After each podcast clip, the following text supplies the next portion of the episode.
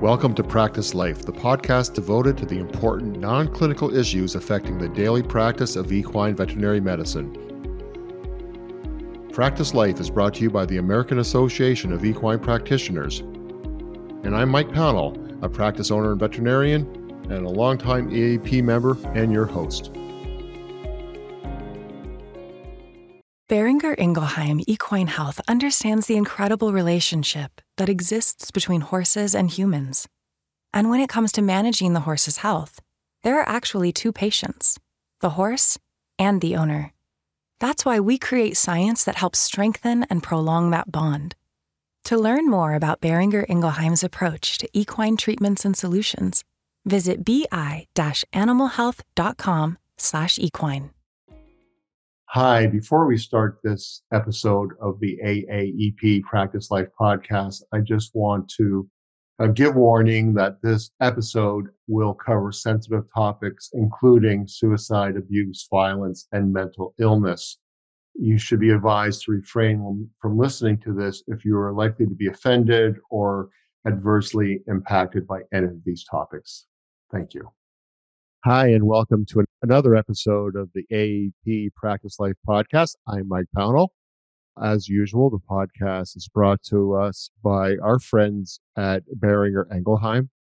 Today, we have a bit of a, I'm going to say it right up front, it's a delicate subject and it's a tough subject, but it's a subject affecting many of us, not only in the equine veterinary profession, but in the veterinary profession. And our two guests before I introduce them, I just want to say personally, I want to thank them just because they have been through burnout and they've come through the other end. And it's not an easy subject to talk about. And so for them to come forward is a lot of bravery, a lot of courage.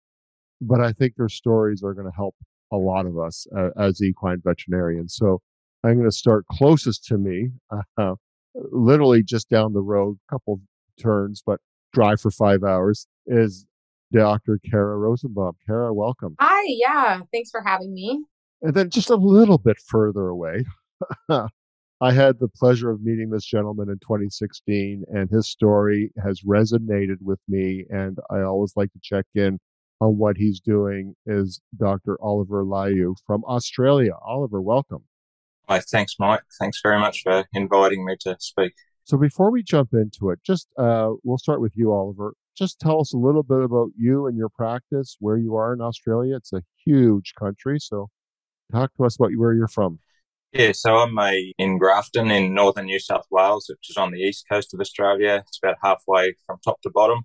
Uh, it's a small rural regional town, and we've been here. I've been in my own practice for about 20 years. Uh, graduated about 30 years ago, and uh, yeah, we just have a elective uh, equine only practice, but we also do sort of additional things. We run workshops, training workshops for vets in equine dentistry, and also some equine reproduction, and some conferences, and do a bit of lecturing. And we also import and um, distribute dental instruments, and also uh, we developed a, a mobile stocks, water safe stocks trailer for vets to use, and we've yeah made about eighty five of those, and sort of vets around the country in New Zealand are using those and enjoying them.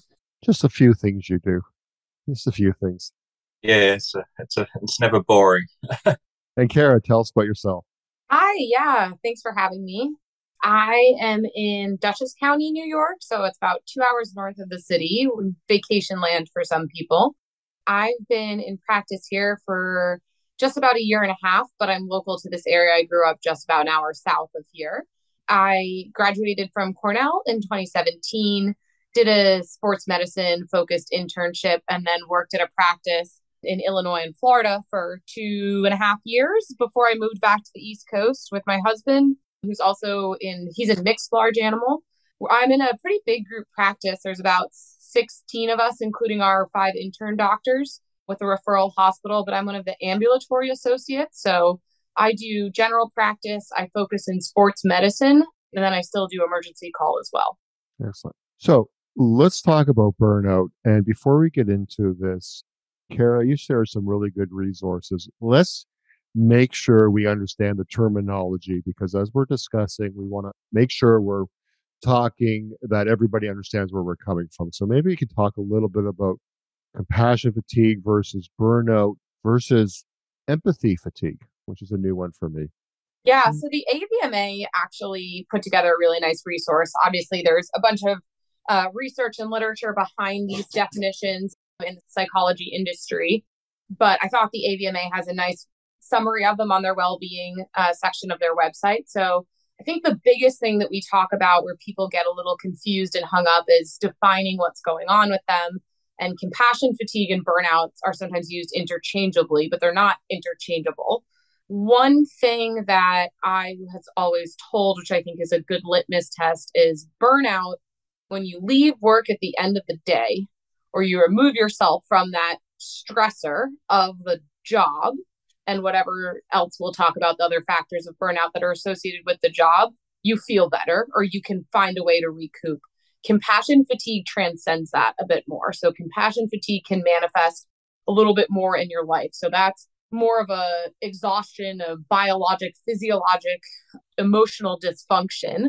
And a lot of that comes from who we are. A lot of us that get into the industry are strong empaths. And so the pressures that we put on ourselves that then contribute to that. Again, you're feeling overwhelmed, you're bearing the suffering of others, you know, duration of the experience, potential for reoccurrence, our exposure to death and dying contributes to that versus burnout, which is truly more prolonged response to chronic interpersonal stressors on the job, but can also manifest as emotional exhaustion, inefficiency, ineffectiveness. So I think they're really closely tied but we have to be careful to not use them interchangeably because they are actually different.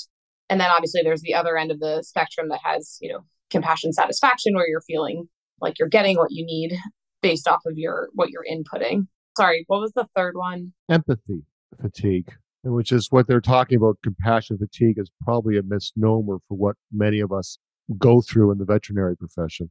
Exactly. Compassion fatigue is a little bit of a larger term that encompasses it. But again, when we look at what is leading to our compassion fatigue, it is often truly stemming from an, an empathy fatigue. So being overly empathic and not being able to separate out your empathy and how that's translating, you know, through your job and then the rest of your life. Yeah, I know when I started doing some research on burnout, it was just interesting because so many of us, and this is such a familiar refrain, and many of us think this way, and I still catch myself, is that we think, oh, if people were just tougher, they wouldn't burn out. If they were more resilient, if they just, you know, had a back when my day is. And, and really what I have learned is that burnout is more job related, where you work. Whereas compassion fatigue is more where the, the work you do. And so a lot of the burnout that we see in this profession is sadly related to the workplace. And I know Dr. Christina Maslach from University of Berkeley has done a lot of the pioneering research. And that's sort of when I realized that, it's like, yeah, it's not the person, it's the environment we have us in. So I guess that's a great segue. And we'll start with you, Oliver, is can we talk a bit about your burnout and what caused your burnout?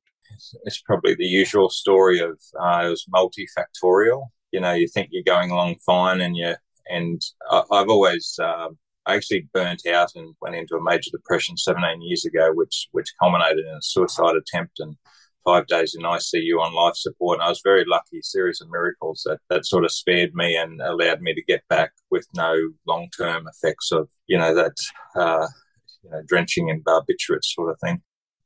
So I, I became a student of, you know, watching out for it and actually became uh, regarded as a bit of an expert in the topic so I thought, you know, I've learned everything I needed to avoid the burnout situation. And I thought I was pretty well immune to it, that I'd never go back there. Um, you know, I thought it was all, all hunky dory fine. I knew how to pull back, I knew how to set boundaries, knew how to say no with a smile, that sort of thing. But I knew also, like most vets, fairly fairly driven, fairly obsessional about you know getting the job done and that sort of thing. So I, I sort of chose tasks that I thought would add value and help a lot of horses, help a lot of people, uh, but also especially like helping other vets. And so that took me down that path. Last October, I did a, a business course. As a result of that, we uh, we set a target to increase our sales by 33% over the next 12 months, and we instituted some sort of strategies to do that. And and we were going swimmingly well. Sort of, we were four months into it, we are going well, and uh, we had another four workshops coming up that we were going to host about 100 vets for four to six days over those. Plus, we were doing our elective work where, uh, as a solo practitioner and two and a half nurses, you know, we, we'd crank through uh, some pretty good figures in, you know, sort of a almost part time role, but we we're getting full time results. Uh, so we were doing it fairly efficiently.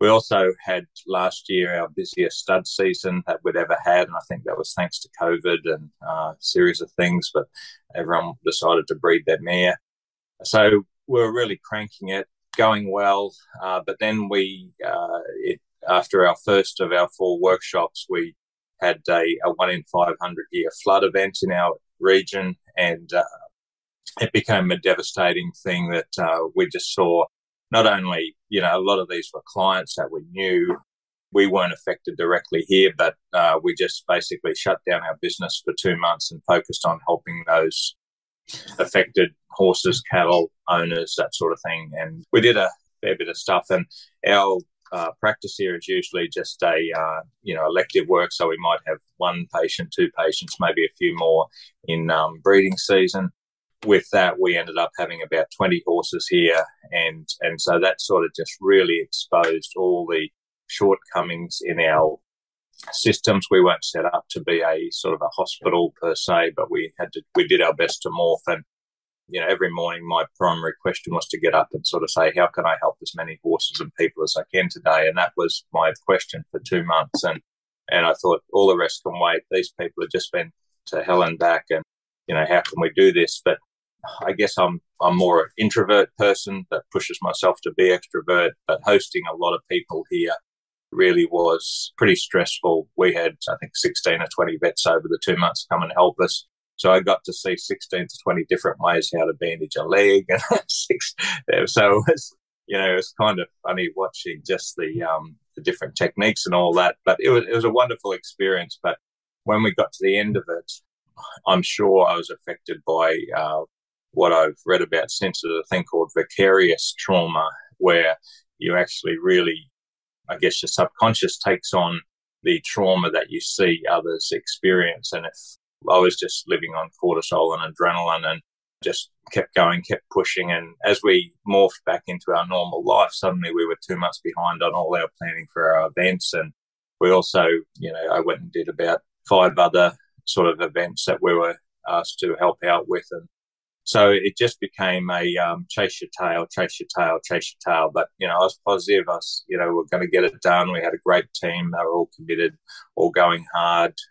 But then I, I started to know, I started to catch myself, and this was, I think, the first of it that I um, started to catch myself saying things that were, you know, fairly crass and mean and hurtful. And, and I think to myself later, why did you say that? You know, what what's going on? And I just thought, oh, that's fine, just tired. And a couple of times we tried to get away for, we've got away for a couple of days and, you know, switched off, that sort of thing.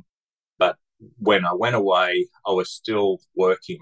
Unfortunately, I was still writing lectures. We went and stayed at a really nice place up at Byron Bay, but, you know, 80% of the time I was writing lectures for an upcoming conference. And because I've got so far behind on all that, but still had to get it done. So it's just sort of push, push, push you know, I was blessed with a, a, a amazing partner who was just uh, forgiving and patient and um, you know supportive all the way. So it wasn't like I you know got dumped in the drink or anything, but it just kept creeping up, creeping up, and I guess um, it, it you know we at the end of each of the events that we were running, I found myself really at the end of my tether because those events, you know, when you're hosting the you want everything to go spot on. And because we hadn't had a chance to prepare well for them, but we were still going to get the job done, um, I found myself running triple time, you know, getting this, getting that. And I knew the team was also tired. So I didn't want to push them. You know, there was, I just, you know, let them do their best and, and that was it. But I, I think I just took it on too much personal,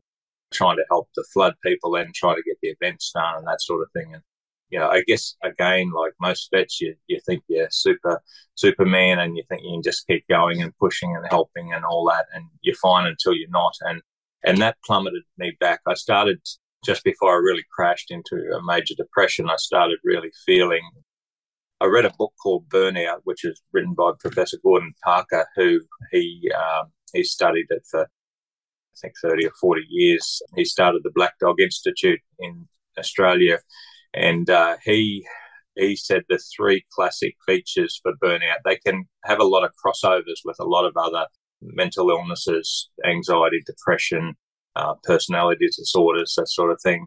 But he said the three things that he thought really stood out was that you start uh, lacking compassion, and and that that's exactly what I was doing. I was starting to say things that just weren't me, and you know, you get cynical, skeptical, and not seeing the joy in things, as well as the obvious, you know, exhaustion, just tired all the time. But also even some cognitive impairment where you think, geez, I'm just not as sharp as I used to be. I couldn't remember that phone number, that name, you know, that drug dose, that sort of thing. And so and you try harder and do harder, and but it, it just wasn't sort of coming. So, and and I sort of just started to feel that oh, this is very similar to what I went through in 2005, and it was really at the end of the last workshop that we ran in mid July that I sort of lost my marbles a bit and really cracked the poos at at um, something that I heard about that I wasn't happy with in our industry and with an event that was coming up. And I went public and really on, on Facebook, as you, as you should never do, but um, really ripped into them sort of thing. And but from that, I just sort of thought, again, you know, what are you doing? And I just sort of plummeted from there and went into, um, you know, feeling just all the classic depression signs from there, which were imposter syndrome. You've screwed everything up. You've ruined everything and and stuff that was crazy because it hadn't changed much. You know, we were still okay, but it was just my brain had um, really gone into this mode of being absolutely certain that I'd messed everything up, and and then you know just spiral into the into the classic depressive thoughts and suicidal ideation came along and getting to a point where I was thinking, well, I tried it 17 years ago, it didn't work, so I'll do a better job this time and I'll go and tackle a truck on the road and stuff like that. So it was, you know, and again, thinking this is a positive thing, this is helping, you know, my partner, my boys will get my small inheritance and that sort of thing, you know, just thinking that, you know, you're not needed, you're holding people back, you're poisoning the, the arena, the sort of environment around you with negative thoughts and that sort of thing yeah, so it was just a massive beat up. And I was also really cranky at myself that I'd let myself get there, having known and learned so much about it. And I just sort of thought, why did you go down that path? And the other thing I think that was uh, fairly profound is that one of the um, sort of world experts in veterinary mental health, the late Dr. David Bartram, he I spoke with him in 2015 uh, on veterinary suicide, and he was a world renowned expert on it, and he took his life in May this year. And I, I look back and I think maybe that you know affected me more than what, what more than what I realised. So yeah, it's just one of those things that I think I, I didn't stop. I just pushed on because of that sort of obsessive nature that so many vets have to just keep going. And, you know, we get where we get in life through hard work and drive and determination. That sometimes you've got to learn to pull back and just stop and say no and refresh all the classic cliches, you know. But sounds like absolutely harrowing journey. It's been interesting. wow. Thanks for sharing that. Uh, you shared a lot. Thanks. Uh, and I want to, uh, we'll have some more questions I want to get into uh, for sure. But Kara, can you share your story with us? Yeah. So I'm a little bit younger in my career still. So I'm only in my sixth year out and I'm one of the, you know, kind of young professionals that experienced burnout. I think that it is manifesting quite interestingly and differently in the younger generation here. And for me, when I was able to wrap my head around the fact that it is workplace related and not compassion fatigue, because I had not known that difference, it made a big difference for me. So I think the other thing, and we may talk about this a little bit more later, but it was hard for me to recognize that I was burned out. I'm someone who's struggled with major depressive disorder since I was in my teens. So a lot of the things that I think I felt, I just assumed were me having bad times and things ebb and flow and it's a hard career. But, you know, I just I I kind of was thinking on this, you know, coming into this recording and conversation with you guys. Um, and I kind of broke it down in the different ways uh, that we see burnout manifest. So the different things that cause burnout. So I'm just going to go through that because I think that's the easiest way for me to absolutely, yeah. All right. So, workload, I realized, and oh, some of this was not realized until afterwards, or I realized it as it was happening, was like, this doesn't seem right, but continued on because it was the situation I was in. And I thought the pros outweighed the cons and that I was still happy overall, or that this may be the way it is other places and, you know, sensitive uh, things. So I was being asked to do many things that were out of my purview. We did not have intern doctors. We did not have overnight technicians all the time. We did if there were horses in the clinic, but they were not LVTs or CVTs or RVTs. You know, they were assistants. So I like distinctly remember we had a horse in the clinic, you know, that was getting refluxed every two hours. So it was myself and the other associate that were going in every two hours for three weeks and then still being expected to run our full days and our full regular ER work, you know, nonstop. And we all sit here and shake our heads now and are like, oh my gosh, red flags. But at the time, I was like, I'm just being a team member. Like, it is my personality to help others first, put everyone else first. And that's that, you know, where it starts to blur the line with compassion fatigue and you know empath fatigue et cetera and the you know kind of what oliver's talking about with the flood victims you know you're just like I, I gotta do this like this has to happen someone has to do it additionally there were things such as you know taking in cases you know into our hospital when i wasn't actually on call because if a referring needed to send something in someone had to receive it and the referring was the one who was on call for that weekend because we had a shared consortium which seemed great because you were on call less but at the end of the day if someone else from not the practice is on call and a case needs to come into the hospital, someone's got to take it in. And I ended up raising my hand a lot for that and then being trustworthy to show up for that um, and realized that that leads into kind of the next section, which was lack of control, which is it seemed like I had control of my life, but I really didn't. My life was being dictated by my work schedule. I was in a long distance relationship with my now husband and um, we were lucky enough to make it work but you know the weekends had to be planned way in advance and they were often short um, there was a lot of him coming to visit me versus me going to visit him and also still having my phone with me when i was on call with that both of those things i had one phone for work now i have two so i have a work phone and a personal phone i can talk on this later when we talk about tips but i think that's a huge factor for me I can't have my phone with me when I'm away if it's my work phone and have clients texting me. And I recognize that it's a personal thing, but then I can't ignore that. Again, lack of control of kind of what I'm actually doing day to day.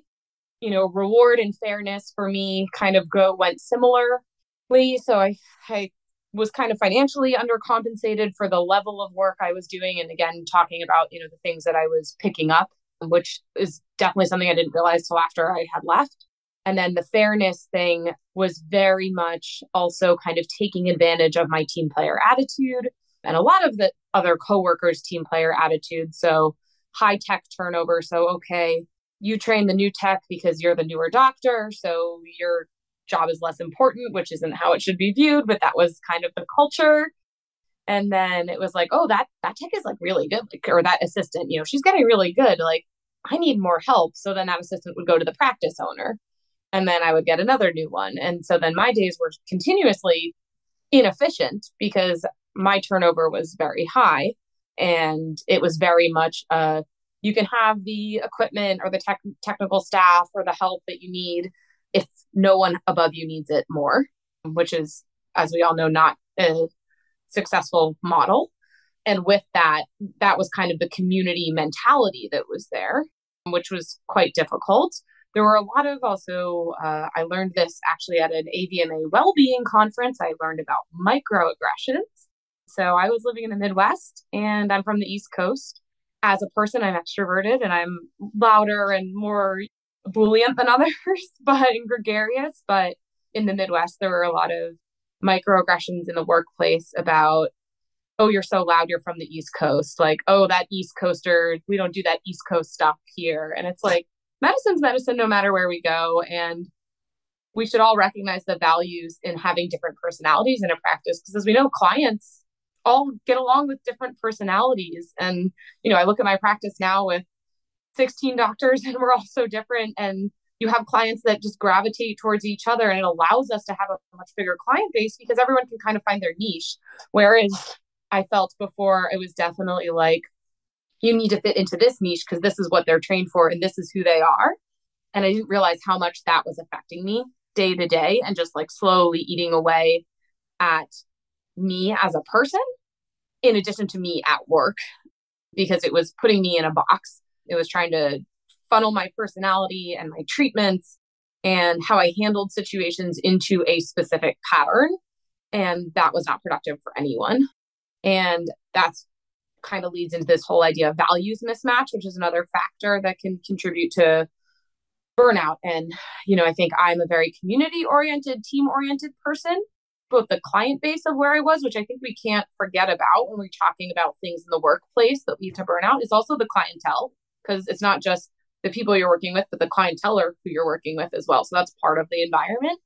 Was not a great match for me. There was a lot of kind of issues for me with people who had really high expectations, but really low desire to be flexible in their treatment modalities or plans. In addition to people within the practice, as you know, we do this, this, this, and this, and this is why kind of thing.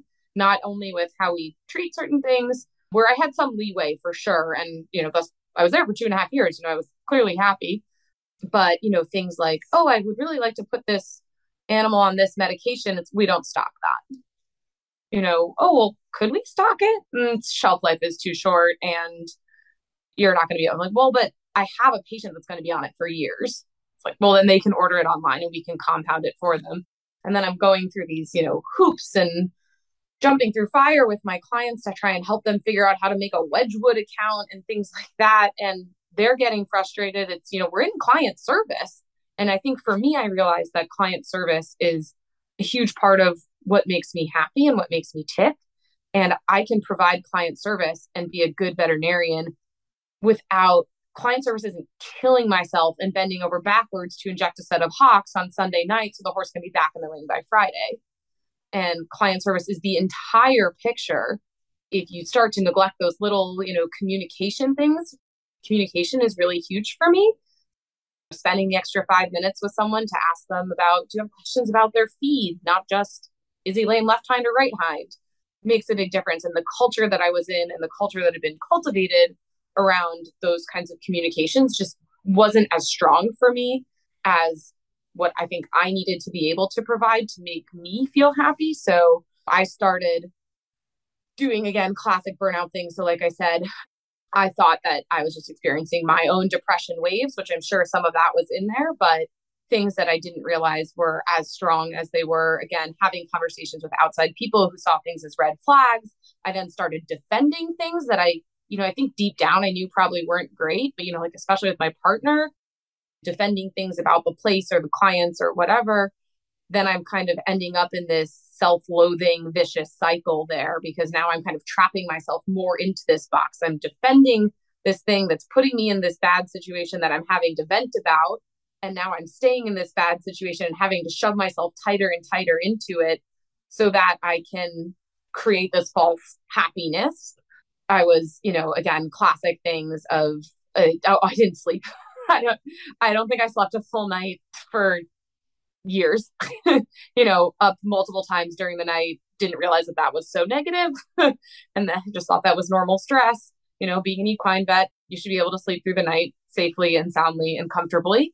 Missing out on family events that because of again that lack of control and realizing that when I did show up, it was very hard for me to be present unless I could again I could remove myself from the situation, but it was, I think a lot of us veterinarians, people are like, oh, it's so cool you're a vet. And they want to talk about it.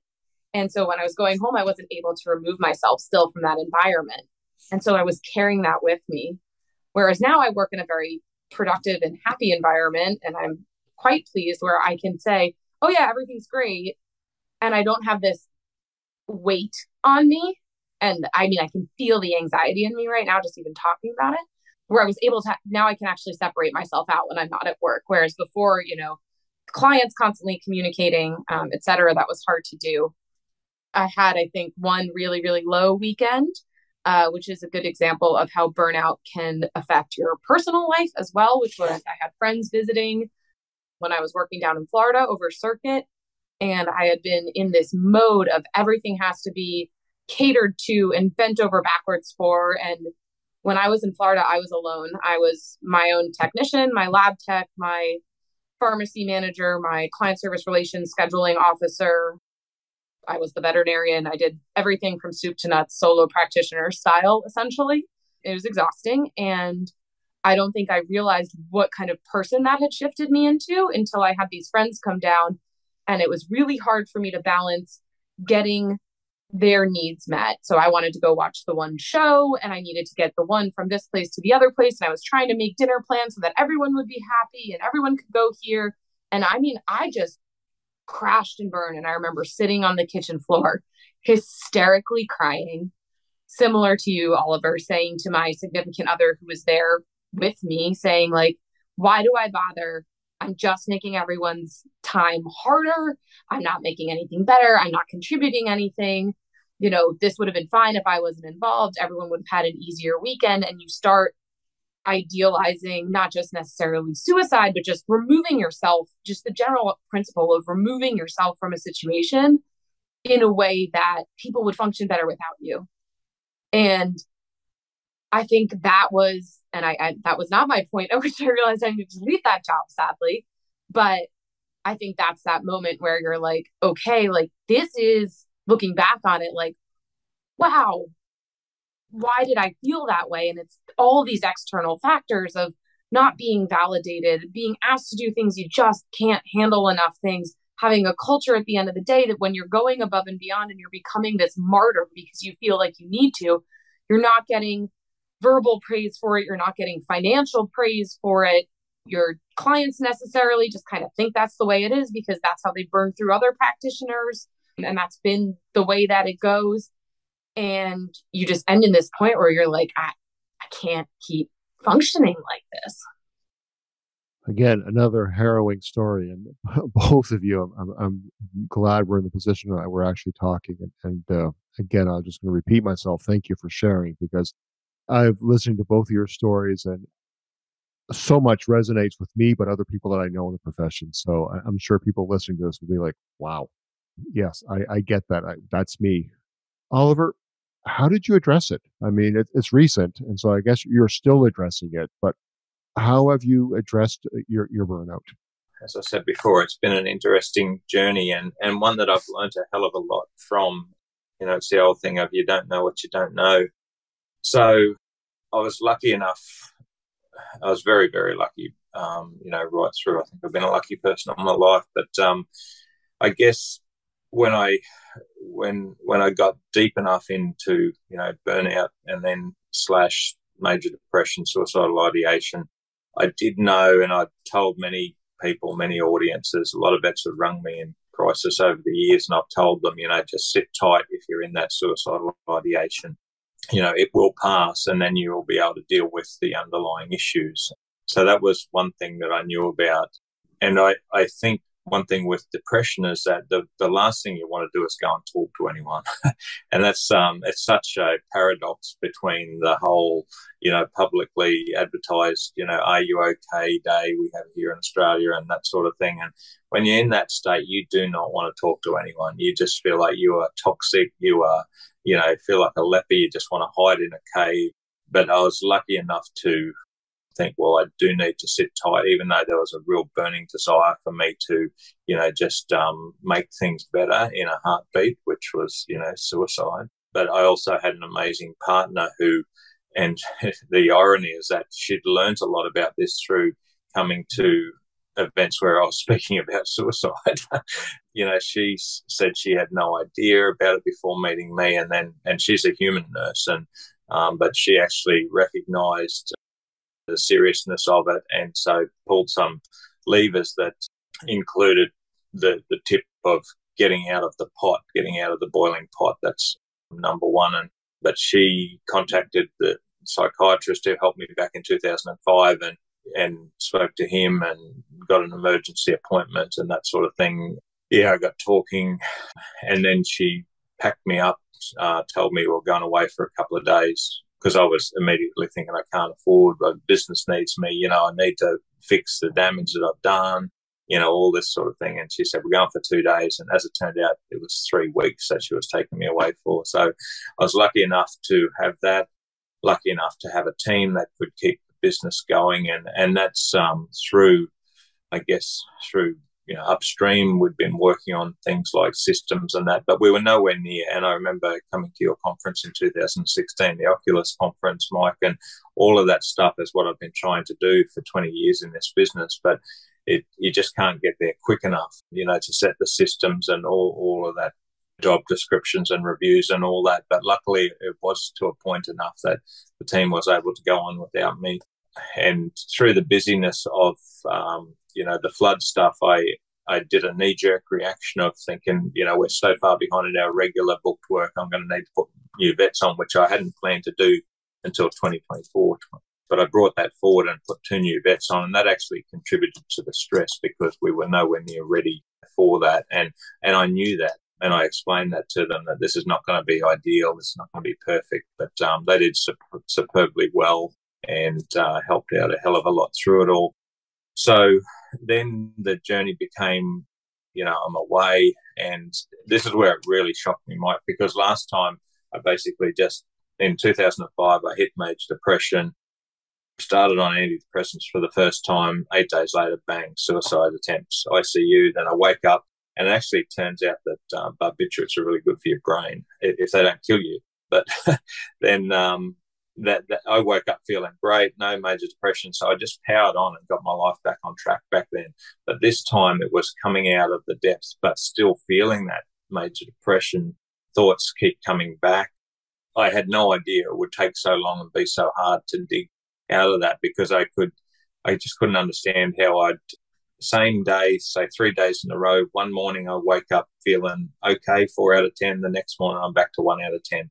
You know, the next morning I'm up to six out of 10. I'm thinking, well, nothing's changed. Why is this? And it, it turns out it's just your brain gets really screwed up in its wiring, especially if you've been under, you know, chronic stress for a long time. Uh, your brain sort of gets almost addicted to the cortisol and adrenaline floating around. And if you suddenly try and take that away, it's saying, "Well, give me some, give me some back." Where's the stress? So it almost makes its own dramas, and that's um, sort of the the biochemistry of it all. And so it's and then you you know get into the rut of thinking, "Well, I'm here and I'm you know in the caravan with my beautiful fiance. I'm here in nature." Why aren't I feeling good? so then, yeah, it, it goes again. And but what I really learned was the big thing is that you've just got to be kind to yourself. And uh, that's something I think we as um, clinicians, you know, we, the whole veterinary medical thing is all about critiquing papers and critiquing techniques and looking for the evidence and all that. If you start doing that to yourself, you can really go down a rabbit hole so you've sort of just got to cut yourself some slack and think that, you know, I am okay and this is okay to be feeling crap and this is just how it is rather than asking questions. I want to get better now. I need to get better. I need to get back. I need to help. And I was feeling very guilty that I'd left my team there and I was messaging them and saying, what can I do to help? What can I do to help? And they, they kept saying, just enjoy your holiday. and I was saying, but I can't because I'm worried about, you know, we got this, we got this big conference next year. And yeah, so it, it became a juggling act. But and I was lucky enough to also have a sort of a life coach as well, who I was checking in with. She was saying the same things as my psychiatrist said. It's all about being kind to yourself and being patient, and this will take time. And uh, I also had some friend slash colleagues, you know, in their 60s, 70s, 80s, and they most of them had been through this stuff as well. It, it's very common. It just never really got spoke about too much, but they're all saying the same thing. It's going to take time, going to take time. And I'm thinking, well, I can't afford time. And, you know, it was a very expensive operation. I think maybe it was a midlife crisis. I should have just went and bought a Harley for 50 grand and that would have been cheaper. But yeah, so time was a big thing. But I also did other things. Exercise was massive. You know, I'd stopped exercising. I was too busy to exercise. I'd cut that out. And that was the one thing, like I, I increased my psychiatrist, increased my antidepressants. That didn't do anything. But the exercise was the big thing that I would get rise in my mood sort of from four to a seven after a 6K run, that sort of thing. And I just felt so much better. I, and I was listening to, to sort of self talk, uh, this audio book, What to Say to Your Brain when you're talking to it. And that was very good. I'll get the name of that. It was by Sham Hemster. What to Say When You Talk to Yourself by Shad Helmstetter.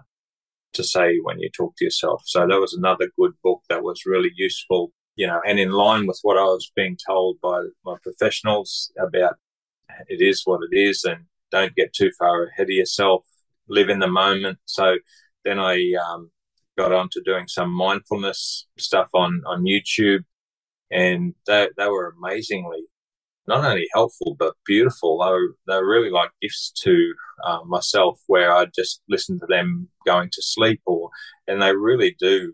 You know, they made me feel so much better, and it was in the past to shut my brain off. I'd you know have two or three drinks. Um, you know, if I was overwhelmed. So, whereas the mindfulness can can do that, it can make you feel much more relaxed, and it's very easy and accessible on YouTube. So that was a, a biggie.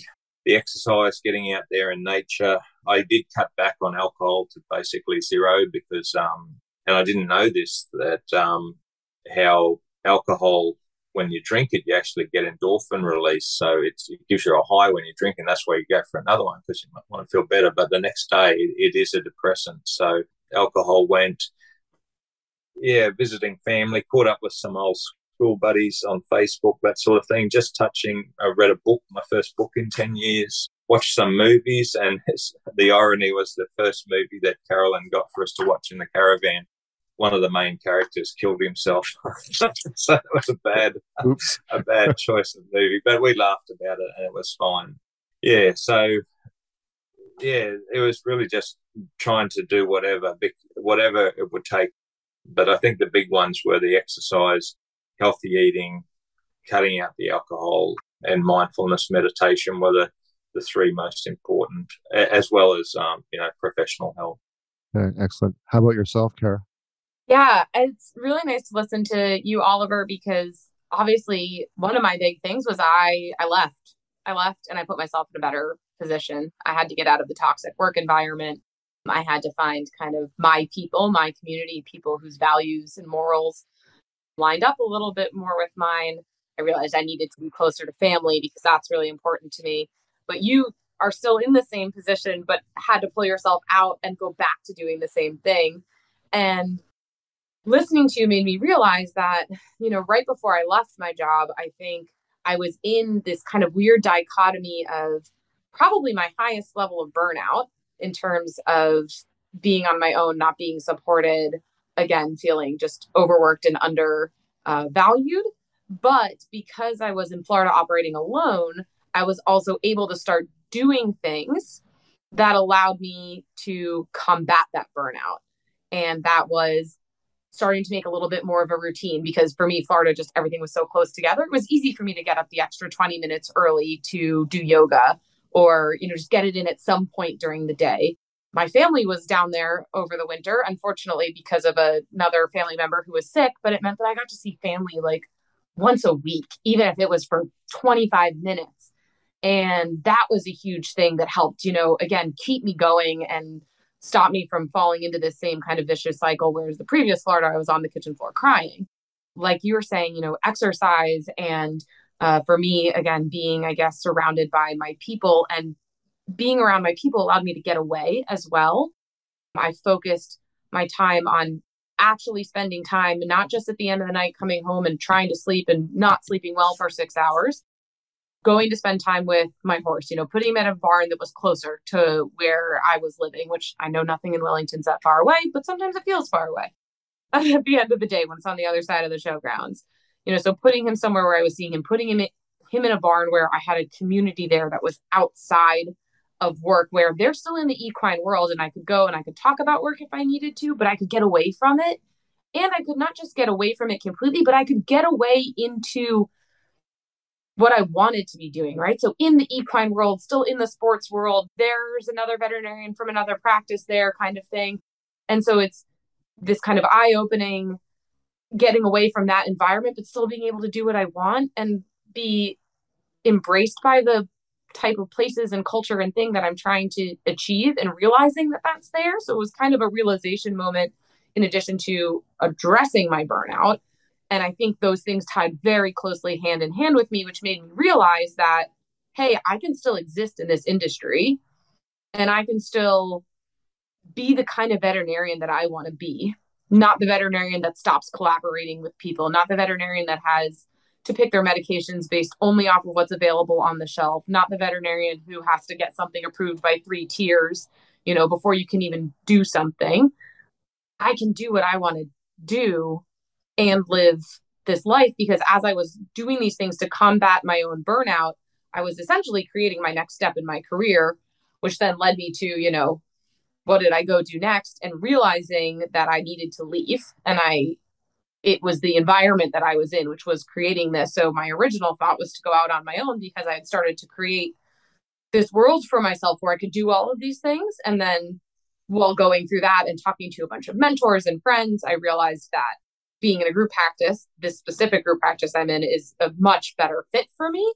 But it allowed me to look at the pros and cons, which then further circled back to wow, this is why I'm not happy. It's because I'm completely burned out by the bureaucracy and the quarterback, you know, armchair quarterbacking that's going on in different levels. And I'm starting to do that. And I hate doing that. You know, I'm not collaborating and working together. I'm starting to armchair quarterback to other people, you know, for my people that are up north while I'm down south. And that is just not the person I want to be. So, you know, I think doing all of those things made me realize how bad it was, but also allowed me to then come out of it on the other side that much stronger because it had this really nice twofold way of recognizing my signs of burnout by living through combating it while experiencing it all at the same time, kind of having to go through both at the same time very directly. So I think that was a big, yeah, I guess a big influencing moment for me. And then I also have a therapist and I'm on medications and obviously every medication is different for every person which is my big plug and if you feel like your medication's working and you're feeling better that doesn't mean you just stop your medication i just had a good friend who started taking meds for the first time to help herself after doing kind of all the traditional things and she's very health and well-being oriented very open. And she was like you're feeling great so i'm going to stop these meds because like i don't need them anymore. And then she like spiraled so hard in the opposite direction and learned that lesson the hard way i think as a lot of us do. So that's my quick plug for please consult your doctor prior to changing anything. The one thing um, i'm getting between the two of you is that getting out of this help really having a, a network uh, and having professional not just family and close people but professional help it, it seems to me is essential we could talk forever. And I'm sure people are like sitting on the edge of their seats as they're driving to calls listening to this. I have one last question. And it's more to, let's say, the profession or to individuals in general is what do you recommend to the profession or to people for them to avoid what the two of you went through? We'll start with you, Oliver.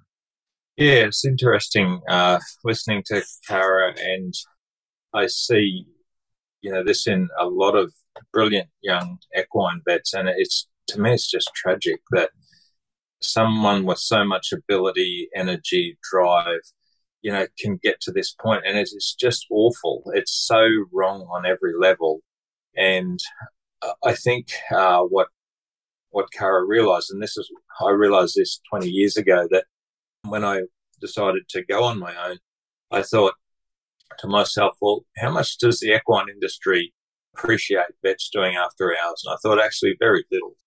And I thought to myself, if I go on my own and go 24 7, I mean, I, I, had this analogy of the better you get, the more people want to see you. And the more you open your doors, the more people will come in.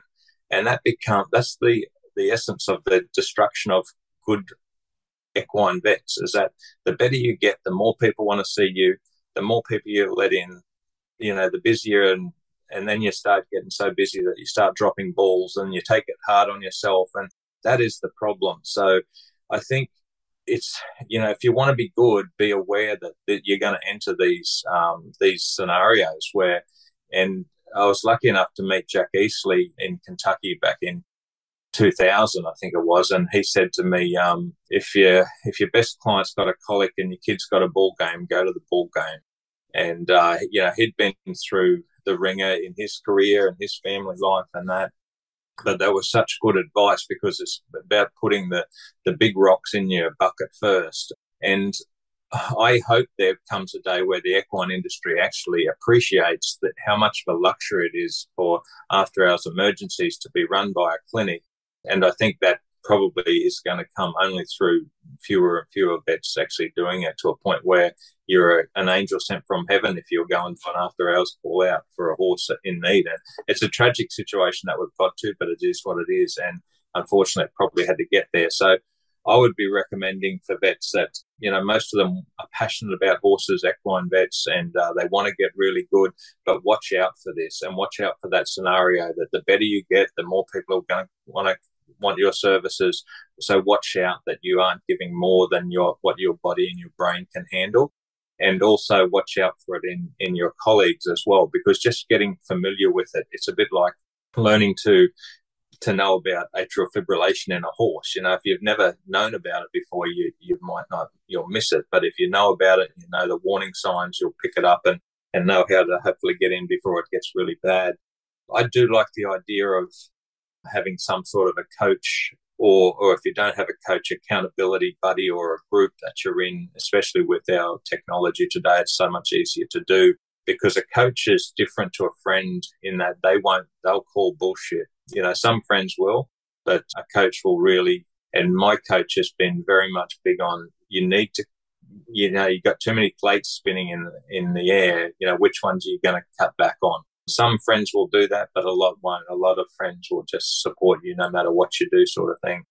And I think the big one overall is putting time into strategic planning of your next one, three, five years, no matter where you are in life, whether you're and I've been saying this to my boys, my three boys all along, you know, you need to need to plan and look what are your goals, even if you don't know them, break it down into what feelings do you want to get out of your job, you know, because it's different for all of us. Some people, you know, like a lot of variety and excitement, and they'd be really good in uh, emergency practice and that sort of thing. Others want more certainty and um, you know want sort of more routine stuff, and that make they want to do really good, high detailed work on that, and so they'll be more suited to something like dentistry or uh, where they can really get you know particular and make sure everything's Mickey Mouse and much more in their control and that sort of thing. So I think it's being aware, planning, utilizing professional services. Um, you know, all the top athletes, they all have coaches. If you want to be top in life, you really need some sort of a coach.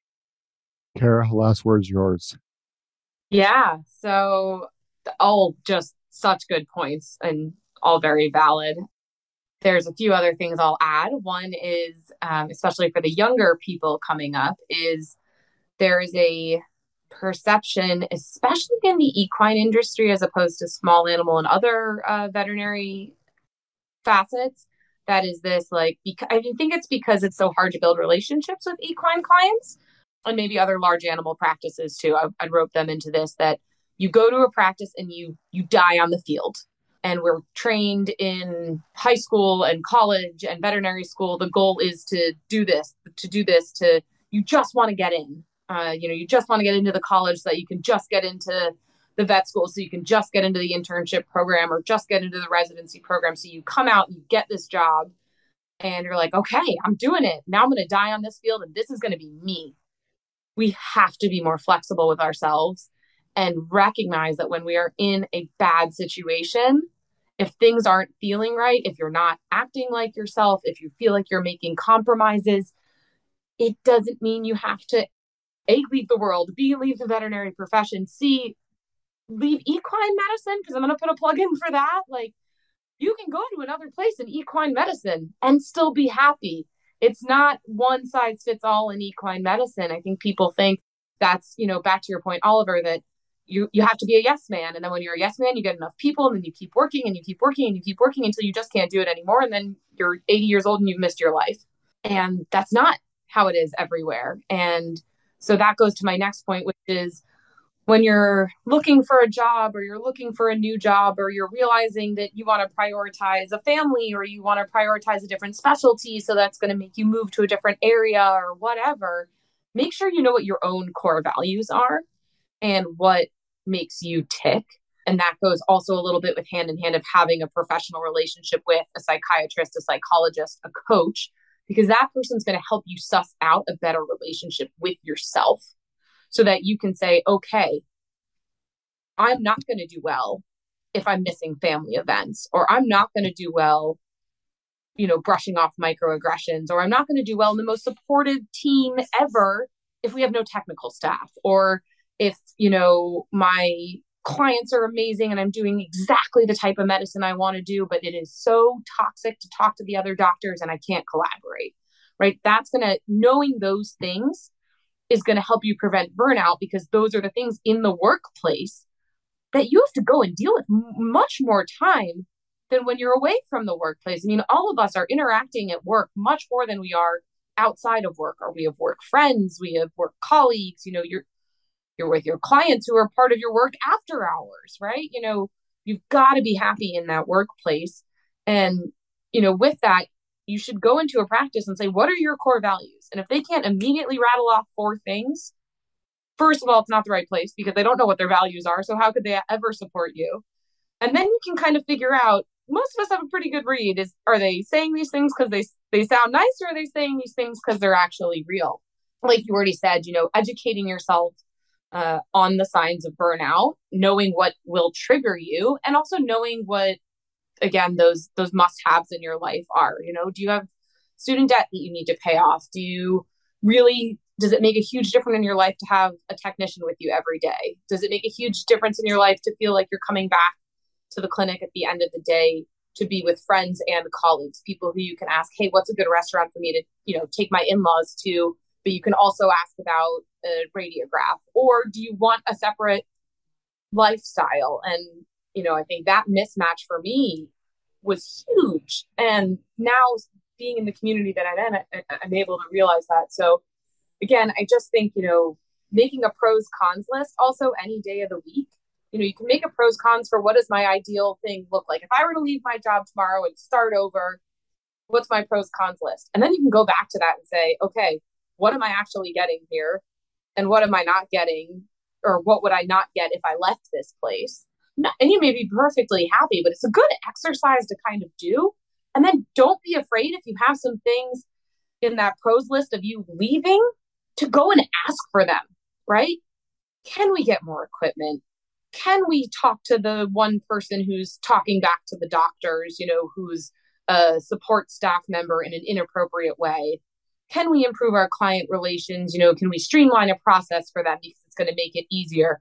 and then make sure you follow up on it too right because it's not just having someone listen to those things it's having someone then follow through with those things so you've got to be bold and stand up for yourself a little bit in recognizing what are the things that you know would be good if i wasn't here and that i would or i would redesign and and try asking for them and then if you don't get them that's going to help you make your decision right so i think those are you know knowing yourself reevaluating annually or whatnot, you know, what needs to be changed or improved and if it can be, or if it's a systemic failure, you know, making sure you have the appropriate support network. And I think, you know, knowing how to address this, and I know Mike's going to link something in the show notes here, but, you know, just educating yourself a little bit on burnout and taking some time to, to really process that, check back in with it quarterly. You know, are these things happening in my life? If they are, is it something that I can fix? Wow. Wow. I just can't thank you both enough for sharing your stories. I know people are going to be listening to this and you are going to help people. You're going to make people realize where they are. And so, what a gift that you're able to share from your own story. So, thank you both very, very much. Thanks for having us. Yeah, thank you, Mike. Much appreciated. And lastly, thank you again to Boehringer Ingelheim for giving us this platform to share these kind of stories that will help the profession. Thank you. For more resources to help you in daily practice, please visit the AAEP's website at aaep.org. Boehringer Ingelheim Equine Health understands the incredible relationship that exists between horses and humans. And when it comes to managing the horse's health, there are actually two patients the horse and the owner. That's why we create science that helps strengthen and prolong that bond. To learn more about Boehringer Ingelheim's approach to equine treatments and solutions, visit bi-animalhealth.com/equine.